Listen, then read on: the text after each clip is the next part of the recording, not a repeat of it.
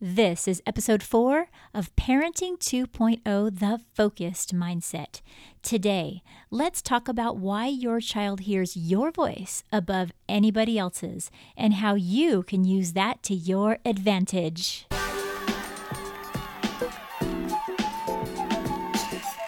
You've been upgraded to Parenting 2.0. New expectations requires a new mindset the Focused Mindset.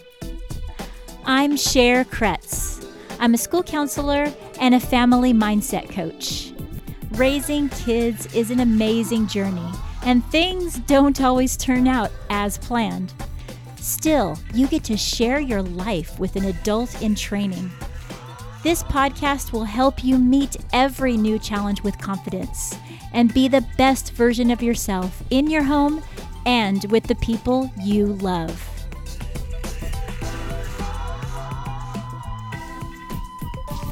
Hello, my friends, and welcome to the podcast. Today, I'm going to answer this question for you What is the focused mindset? You hear me talking about it. You know that it's the name of my podcast. But what exactly is it? And why do I believe in it so much? And why do I teach it? I'm even going to get into the science behind why it works and how the mind works. And the way I define the focused mindset is when you decide what your focus will be on purpose. You have the focused mindset. I remember the first time this really affected me in a personal way. It was back when I was in seventh grade.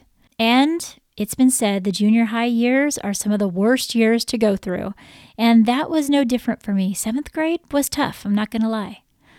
I was that quiet one with the hand me down clothes, easily made fun of, and I just kept to myself. Probably didn't even get much work done. Yeah, that was me as I walked along the hallways of my junior high.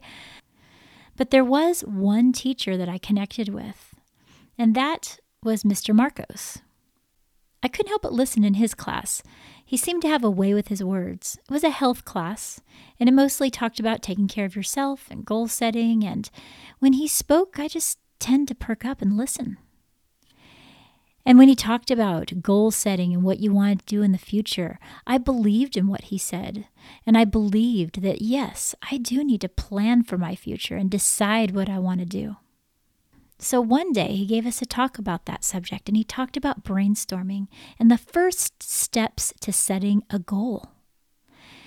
And he told us to think about all of the different things we love to do and our talents and what we're good at. And he handed out a worksheet. And he gave us some homework. And that homework was to go home and write a list of the things that we hope to accomplish in our life based on the things that we're good at. And this was one homework page that I could get behind. I was excited to do this one. So I went home and I was ready to write it down. I brainstormed and thought and I wrote some things down. There was one dream that I just wasn't quite ready to write down. You see, there was more than one reason for me that junior high years were rough. It was the time when my parents got divorced and we moved and had very little money. I wore my older cousin's hand me downs to school, which definitely isn't a thing that you should do in junior high. And my mom had a job at night at the hospital, so I would stay up and help take care of my brothers and sisters at night, and many times neglected my schoolwork, and many times was tired. And I didn't have a lot of confidence while I was at school, but there was one activity where I did feel confident. And that was once a week, I got to go to modeling class. Yes, modeling class. And we would learn how to take pictures and how to walk on a ramp and how to pose and how to go to interviews. And it was just so fun. And I thought, you know what? It would really be fun someday to be in a commercial or be in an ad. That was a dream I held close to my heart, and I had never said it out loud. And I couldn't get myself to write it on the homework because I thought, what would happen if he had us share that paper with a friend? Or worse yet, what if he had us share it in front of the class? No, no, no. I could not take that risk. So I came up with another plan. I decided I would write some of the other things that I want to do on that paper, and then I would wait for after class, and I would talk to Mr. Marcos after class and tell him myself face to face what that dream was. And I was excited to do it. Like I had said, I hadn't voiced it yet before. And so I remember sitting in that class and I couldn't wait for the bell to ring and I anticipated just talking to him about it and what he might say. And I waited as the time ticked. Finally, the bell rang and all the kids scurried out when every last student had left. I said, Mr. Marcos, can I talk to you, please? And he said, Sure. And I said, I have one more dream that I didn't put on that paper, and I wanted to tell you about it. And he said, What is it? And I took a deep breath. And I told him, I think it would be fun to be in a commercial or an ad someday.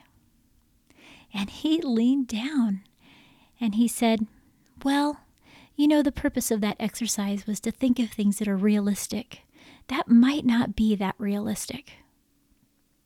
And I was dumbfounded as I walked away and confused at his reaction. And I remember just thinking, oh, that was not what I expected at all. And something changed within me, but it was on a subconscious level because I didn't walk away from that meeting and decide, oh, he's right. I definitely should think about things that are more practical and realistic. No, not at all. I kept going to modeling class, and I would still think it would be nice to be in a commercial. The difference is, the next thing my mind would think is, but remember, it might not be realistic.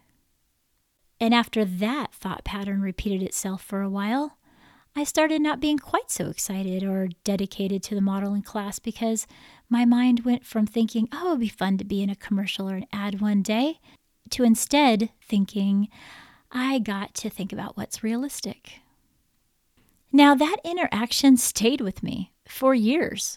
And it wasn't until 2015 when I was in a mindfulness class that I really put the connection together as to why it meant so much to me in that time. It was because there was a shift that happened in my focus in that very moment. You see, I still believed from the bottom of my heart that you should set goals. I believed in what Mr. Marcos was teaching. And from that moment on, I set goals and wrote them down and went for it. The truth is, the other goals that I went for in life were very good and very productive. But there was a shift in focus my focus went from an optimistic place of it would be nice to be in a commercial to a place that doubted my optimism and doubted my dream and said, but it needs to be realistic. That small focus may have changed countless ways that I made decisions that I'm not even aware of. Because what we focus on matters. You see, it's true what we focus on often eventually becomes our reality.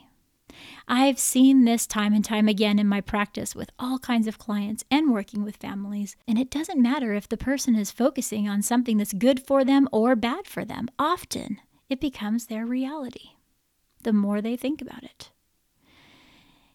And why is that? Well, before we explore that more, I want to go back to the mindfulness class that I mentioned earlier and talk a little bit about that.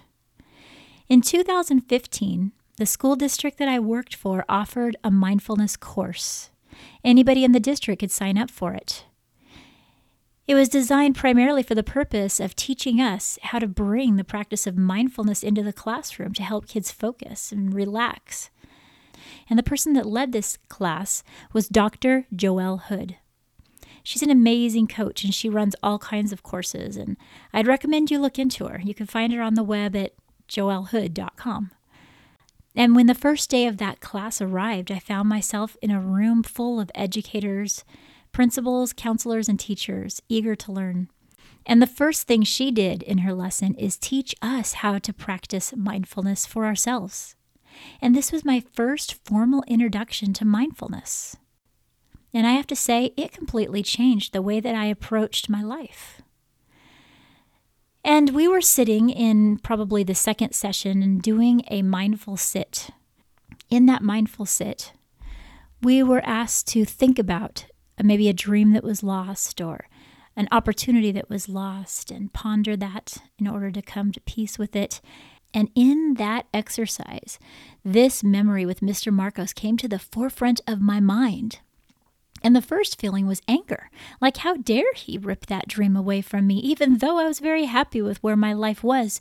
But quickly I settled that. And I got to thinking about it from his perspective. He couldn't tell that this quiet, mousy looking, hand me down clothes, not always doing her work girl could possibly do something like be in a commercial. He didn't see that confidence in me. He thought he was doing me a favor. More so, he was probably just doing a lesson that was in a lesson book, and it really just struck me. So I turned my attention to how that had affected me, and also how powerful the mind is. And that was the beginning of me doing research on exactly how the mind works. I began to learn about something called the reticular activating system, or RAS, R A S. And the reticular activating system is the part of the brain that filters out whether something is important or whether something is not important. It's the exact reason why, if you're looking for a car to buy, all of a sudden you see all of that exact same car driving on the street. And the same reason that if I right now mention the color blue, you will notice wherever there's blue around you. The mind is an amazing filter, and that system filters out the things that are important and not important. And how do they decide what's important? By what we have focused on in our past. The things that we have listened to, the things that we have inputted, the things that we have valued, that tells our brain, okay, when you hear something like that, listen up because it rings true with us and it matters. Now, when I first started studying how the brain works, I was a high school counselor. And I was looking at how it's related to students that play video games a lot and that are on the internet quite a bit, and how it affects their reality, because whatever you focus on is what your mind thinks about. And so I was doing a research study on the disconnect that can happen with teenagers and basically anybody when they're playing games and the games are so important to them. And that I'll have to get into in another podcast because it's quite interesting. But when I began to put the power of focusing on things on purpose in my own life, I began to realize that that reticular activating system can work for us. We don't have to just let things happen to us and then whatever's filtered through our brain, that's what we think is important. We can choose what to focus on. And then that's what that system will remember moving forward. It's kind of like our phones. Yes, I said our phones. We all know that there's chips in our phones that listen to us, and when we're on all of our social media, if we type in a keyword, all of a sudden out of nowhere, our phone knows that that's the type of thing we should get more of. One time in our family, we were thinking about getting a jacuzzi in our backyard. And my husband said, I wonder if there's a portable jacuzzi, something really easy that you can get. And not more than 10 minutes later, in his feed, there was ads for exactly that a portable jacuzzi. So the phone data kind of worked like the RAS system in our brain, and it just picked up what he was thinking and figured that's important and shot it out to him. So it makes you wonder how can we beat this when we have our own mind working a thousand miles an hour, giving us information based on what we focus on? And then we have our phone shooting out stuff to us and putting in our brain based on what we say and the conversations we have. Well, it shows that it's just even that much more important to choose what we focus on and choose what we talk about when we're around our phones. so the question remains how much of this is changeable? How much can we actually change if we've been thinking one pattern of thinking that hasn't served us, and therefore our future has, in some ways, gone in directions we don't want it to go? How can we change that? Well, as I continued to do research, I learned about neuroplasticity. Yeah, neuroplasticity. Try saying that four times fast. You were probably like, neuro what? That is the key to knowing that we can change anything about our future based on our focus.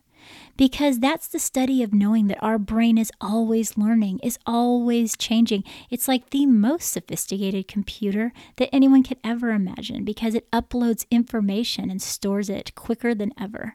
But we can decide what we put in our brain, and what we focus on will absolutely change what our mind believes. So, with all of that science that I just put at you, I knew that I needed to put in practice the focused mindset for myself that I wanted to help my kids and anyone that I came in contact with. And I have seen amazing results. Amazing results with adults, with, with myself, for goodness sake. When I decided to say, you know what, I'm going to filter the thoughts that come into my brain. If it is not a helpful thought, then I'm going to replace it with something else. And I'm going to on purpose do that. Sometimes dark thoughts can come into our mind. And when I started practicing saying, wait a minute, I need to capture that thought, I need to set it aside and think something else, I noticed a difference in myself. I noticed a difference in almost everyone that I've watched go through this transformation, and you will notice a difference in you the more you do that. Some of you were already probably thinking about a time that you had an experience much like my own when something flippant was told to you and it just changed your way of thinking. And then maybe other experiences where you have focused on something and you've made it happen. But another thing that we need to ponder is how this affects our children, the kids we're raising, the kids that we're around and that we influence. Now, I can say that as a counselor, I have taught the focused mindset on many different forms to students. And when it comes to a child dealing with a bully, or maybe a teacher that they have a hard time with, or even a group of friends, the results are amazing but the results are tough, if not impossible. When the person that's dragging them down or saying negative things is a parent, because they know from very early on that that is a voice that they listen to. That voice trumps all the others. Whether they're saying something negative or positive, the brain pays attention to the things that are said by the parents. And when I'm counseling a child and I know that I'm coming across that obstacle, I always kind of feel a bit sad because I know they have quite a journey ahead of them, and there might be negative self talk flowing through their mind that they won't be able to sort out until they're adults. I know that you, the parent, are the most important person in the life of your child. There's just no getting around it. All of these ha- things happen subconsciously. Developmentally, kids filter through their life. Their brain is filtering just like an adult would. But the things that are important to them, they automatically gravitate towards the, their parents' voice, the things in their home, the things they've heard since they're a very small baby. Their mind will perk up to that, and their brain will pay attention, and other voices fade away. Wow, when you really consider that, it shows the importance of being a parent or someone raising a kid in any capacity. What an important job! Because on a subconscious level, you are writing how your child will approach their life in their future. Consider this how we treat our kids and what we say to them often eventually becomes our child's reality. Let me say that again. How we treat our kids and what we say to them often eventually becomes their reality. That is a powerful thing. Now, there is always times within families that people lose their tops and lose their temper and say things they don't mean. But knowing this reality, knowing that is very humbling. Because, yes, sometimes every single person in a family has their moment. But once I really thought about that, I was able to humble myself more often and go back when I said something I really didn't mean and correct that. And that's what I'm going to encourage you to do as a parent. Consider the things you say day in and day out. And are there things that sometimes you need to up, correct yourself and say, you know, I didn't really mean that exactly. What I meant was, and then correct that. Yeah, it's a hard thing to do, but it's worth it when we figure that our kid believes the things that we say. So, right now, we're going to take a minute to talk about how we might consider the message of what we give our kids. Aside from the day in and day out things that might happen and people get upset and then they make up and that kind of thing, there are things that you can think about on purpose to plan for the message that you're giving your kid. Kid, let's use the example of them being lazy. Let's say you have a kid that's being extremely lazy with what they're doing. One thing you could say to them when you see that is, You're lazy. You're the laziest thing I've ever seen. What in the world is wrong with you? Stop being lazy. Well, something inside of you might think that that'll motivate them not to be lazy, or it might feel good just to get that out. But in reality, the kid looks at you, but their mind thinks, yeah, I'm lazy. I'm lazy. My mom knows it. Everyone knows it. So we need to take that completely off the table of something that you say. So let's just say that that's never said when you have a lazy kid. What would be a step up from that? But a step up from that might be that you say you're being lazy. Maybe that's a C student if you were getting graded on it. Your being lazy is definitely better than you are lazy. But let's get better than that. I think we can do better than that. How about if you say, You're acting lazy right now? Hmm, that puts across a completely different message to your child, doesn't it? And that would be a good B student, but we're looking for A work here. I mean, you're in Parenting 2.0. You've been upgraded. You're not looking to just slack off. So, what could you do if you're trying to get across to your kid that they're being lazy in the most productive way possible? How about if you say something like this You need to make better use of your time. See what you did there? You flipped it to something they need to do rather than something they're not doing. Now, that is really using the focused mindset because it takes doing that on purpose. That's not just automatic. You need to be able to think, what is my child doing and what is the thing I want them to do? And then craft a sentence that tells them exactly what they need to be doing.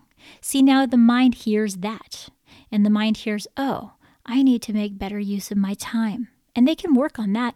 That's something they can work with. You can't really work much with your being lazy, but you can certainly work on how to use time better. You can plug that into anything that your child is dealing with. There will be power in it, let me tell you. And as you start practicing it, you'll notice a, a different reaction in your child. And even if that reaction is not shown to you right away, that does not mean you failed. Because, like we talked about, the subconscious mind is taking in the words that you said. And what you're doing is you're saying the words into their mind and speaking that into them so they can go out with the type of mindset that you want them to have in the future. You want them to be an adult that thinks, I need to, and looks for solutions to their problems. You don't want to raise a child that thinks about their problems and leaves it at that. Solution focused speech means that you're going to point out the things that they need to do. And a step above that, you're going to notice when they do it. All right, so so far we've discussed what the focused mindset is, why it works so well, and why it's good for both you and your kids. And now you get to practice it. Yes, that's so exciting. I'm going to go over with you a solution focused inspired exercise, and we're going to do it a little bit different today because we're going to be focusing on discipline. Oh, wow, disciplining our kids our least, at least my least favorite thing to do. But today, you're going to need a piece of paper, or you can write it down later if you're not able to. And for each one of your kids, you're going to give them some special attention. And you're going to be planning what might happen and actually writing down what you want to say when you discipline them. Like I said, you're doing it on purpose because you're looking for the best result possible. So, this has a lot to do with what we talked about earlier. And what you're going to do is you're going to think about that child of yours and what gets them in trouble. What do they always seem to get scolded about? And no matter how many times that you have trained them, they come back to that trait. What gets under your skin and just drives you crazy? And you're trying to teach them, but they aren't getting it. Write those things down along one side of the piece of paper. Oh, I bet you at least two or three will pop right into your mind. Now, for each one of those, we're going to move from problem focused to solution focused by going from what they shouldn't do to what they should do. And you're going to craft an amazing, perfectly constructed sentence about each one of those traits that will tell them what they should do. Now, I'm going to give you some guidelines around that right now. I'm going to tell you how this sentence should start. One way is like I did earlier in the podcast, you need to. Some kids work really well with just directly knowing what they need to do. So, you need to is one option. Now, some kids, and only you know if this is your child, some kids might feel like you're telling them what to do when you say you need to, and then you get in the battle of don't tell me what to do. That's never helpful. If your child might be prone to that, let's just avoid that altogether. Some other options are I need you to, or maybe even better, I'm asking you to. I would say with older kids, I'm asking you to gets a lot better results. Any any child, mm, I'd say over 12, I'm asking you to is the one I would recommend. But for each and every one of these things that you identified, you are going to take a minute and craft a sentence. In order to spark your imagination, I'm going to talk about some that you may have written down. How about arguing? Hmm. If they have siblings, arguing might be one of them. Stop arguing could change to I need you guys to get along with one another. How about if they're being messy? Stop being messy might be I'm asking you to pick up after yourself. What about if they're disobeying? Stop disobeying might be I'm asking you to obey the rules. Or I'm asking you to mind what I say the first time. These are the messages that you want to send, not only because it helps them focus on exactly what their task is, but because it helps you be a more effective parent as you're disciplining. So take the time to write those things down. But no, you are not going to stop there. No, I'm not letting you off the hook there. This entire next week, I want you to actually look for an opportunity when they're getting in trouble. Now, that's not very often that I tell you to look for the negatives. I think you might already know that about me, but in this case, you're not going to be able to ignore it. They're going to do something, and it's time for you to discipline you are going to decide on purpose to use your powerfully constructed brand new sentence when you discipline them. Now, you might have to say it sternly, and it might not be uh, something that they want to hear, but you'll say it in that new, different type of way. You need to. I'm asking you to. And then see how you feel about that. See how they react to that. And I very much looking forward to hearing from you what your results are. This is the type of practice that is going to take a little bit of effort for you throughout the week because you're going to need to remember and you're going to need to do it. But I am confident that you are going to be so proud of the results that you see both in you and your kids. And like I said, I do want to hear about it. So why don't you email me?